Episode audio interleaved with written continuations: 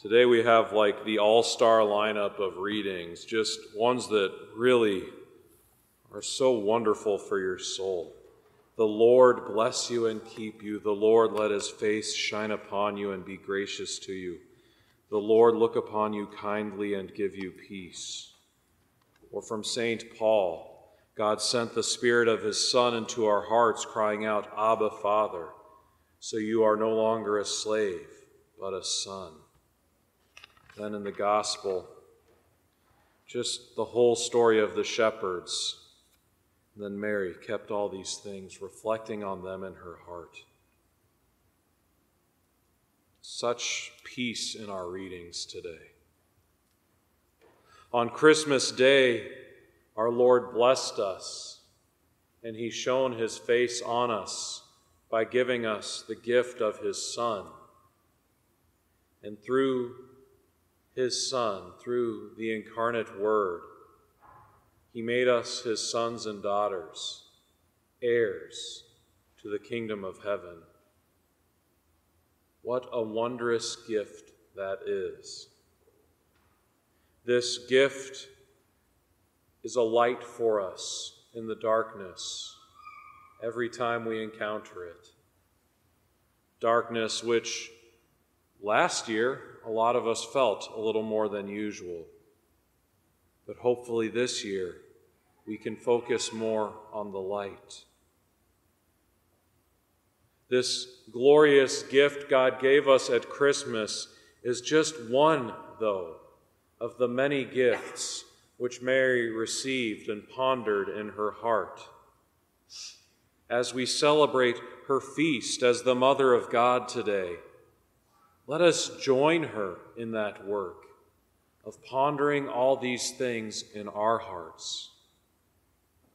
Very early in the church, one of the first titles people began to call and to give to Mary was that of the Theotokos. It's Greek, it means God bearer. And like any good title of Mary or, you know, theological thing in the church, there was, of course, argument and debate over it. But Mary is the God bearer because she brought God, she brought Jesus Christ into this world in a physical way. But if we just stop there, we're selling her short. If we just stop at her bearing Christ in her womb, we're selling her short because she also bore him in her heart every day as she pondered all of these things. It's because Mary brought Jesus Christ to us in both ways that she is the greatest disciple in Christian history. We should all strive to follow her example and ponder these things in our own hearts. We should bear Christ by letting him into our hearts and allowing Him to be the one who animates our entire life. When we ponder Christ in our heart, when we allow Him to move us, to teach us, and to work in this world through us, we participate in the incarnation because we're giving flesh to Christ even now by allowing Him to live in us just as Mary did. We are called to follow Mary and to be God bearers to all of the world. This year, to help us do this, the bishop has asked us to consecrate ourselves and our diocese on this day to our Blessed Mother Mary and to Saint Joseph, which we will now do. We just got the prayers hot off the presses a couple days ago, about an hour before the office closed, so we don't have copies for you. My apologies. Um, they will be on the website as soon as I get a chance to put it up there, and then I think we've already got it on our social media. So if you'd like to pray these prayers yourselves later, you are invited and welcome to do so. First, to our Blessed Mother. Most Holy Virgin Mary, tender Mother of all, we consecrate the Catholic Diocese of Wichita, all our parishes, schools, religious institutes, chapels, hospitals, clinics, all our ministries, all our families, and each and every person to your sorrowful and immaculate heart, O Queen of the Most Holy Rosary. Please accept our consecration, dearest Mother, and use us as you wish to accomplish your designs upon the world. O sorrowful and immaculate heart of Mary, Queen of the Most Holy Rosary and Queen of the world, rule over us together with the Sacred Heart of Jesus Christ, our King. Stop us from the spreading flood of paganism, relativism, heresy, and apostasy. Kindle in our hearts and homes the love of purity, the practice of virtuous life, an ardent zeal for souls, a deeper love for Christ your Son in the Eucharist, and fidelity to all the teachings of the Roman Catholic Church. We come with confidence to you, O throne of grace and mother of fair love. Inflame us with the same divine fire which has inflamed your own sorrowful and immaculate heart.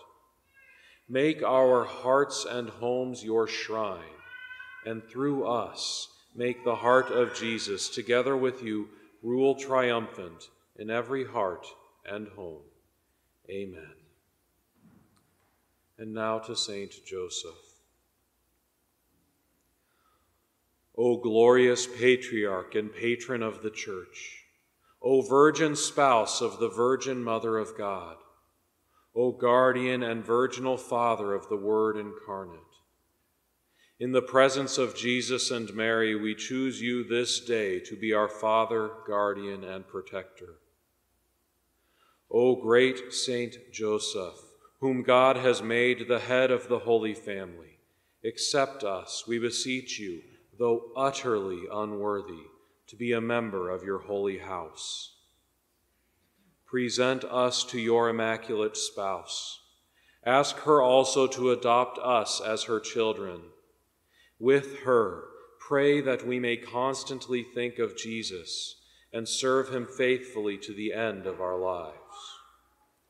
O terror of demons, increase in us virtue, protect us from evil, the evil one, and help us not to offend God in any way. O spiritual Father, we hereby consecrate ourselves to you. In faithful imitation of Jesus and Mary, we place ourselves and all our concerns under your care and protection. To you, after Jesus and Mary, we consecrate our bodies and souls with all their faculties, our spiritual growth, our homes, and all our affairs and undertakings. Forsake us not, but adopt us as servants and children of the Holy Family. Watch over us at all times, but especially at the hour of death console and strengthen us with the presence of Jesus and Mary, so that with you we may praise and adore the Holy Trinity for all eternity. Amen.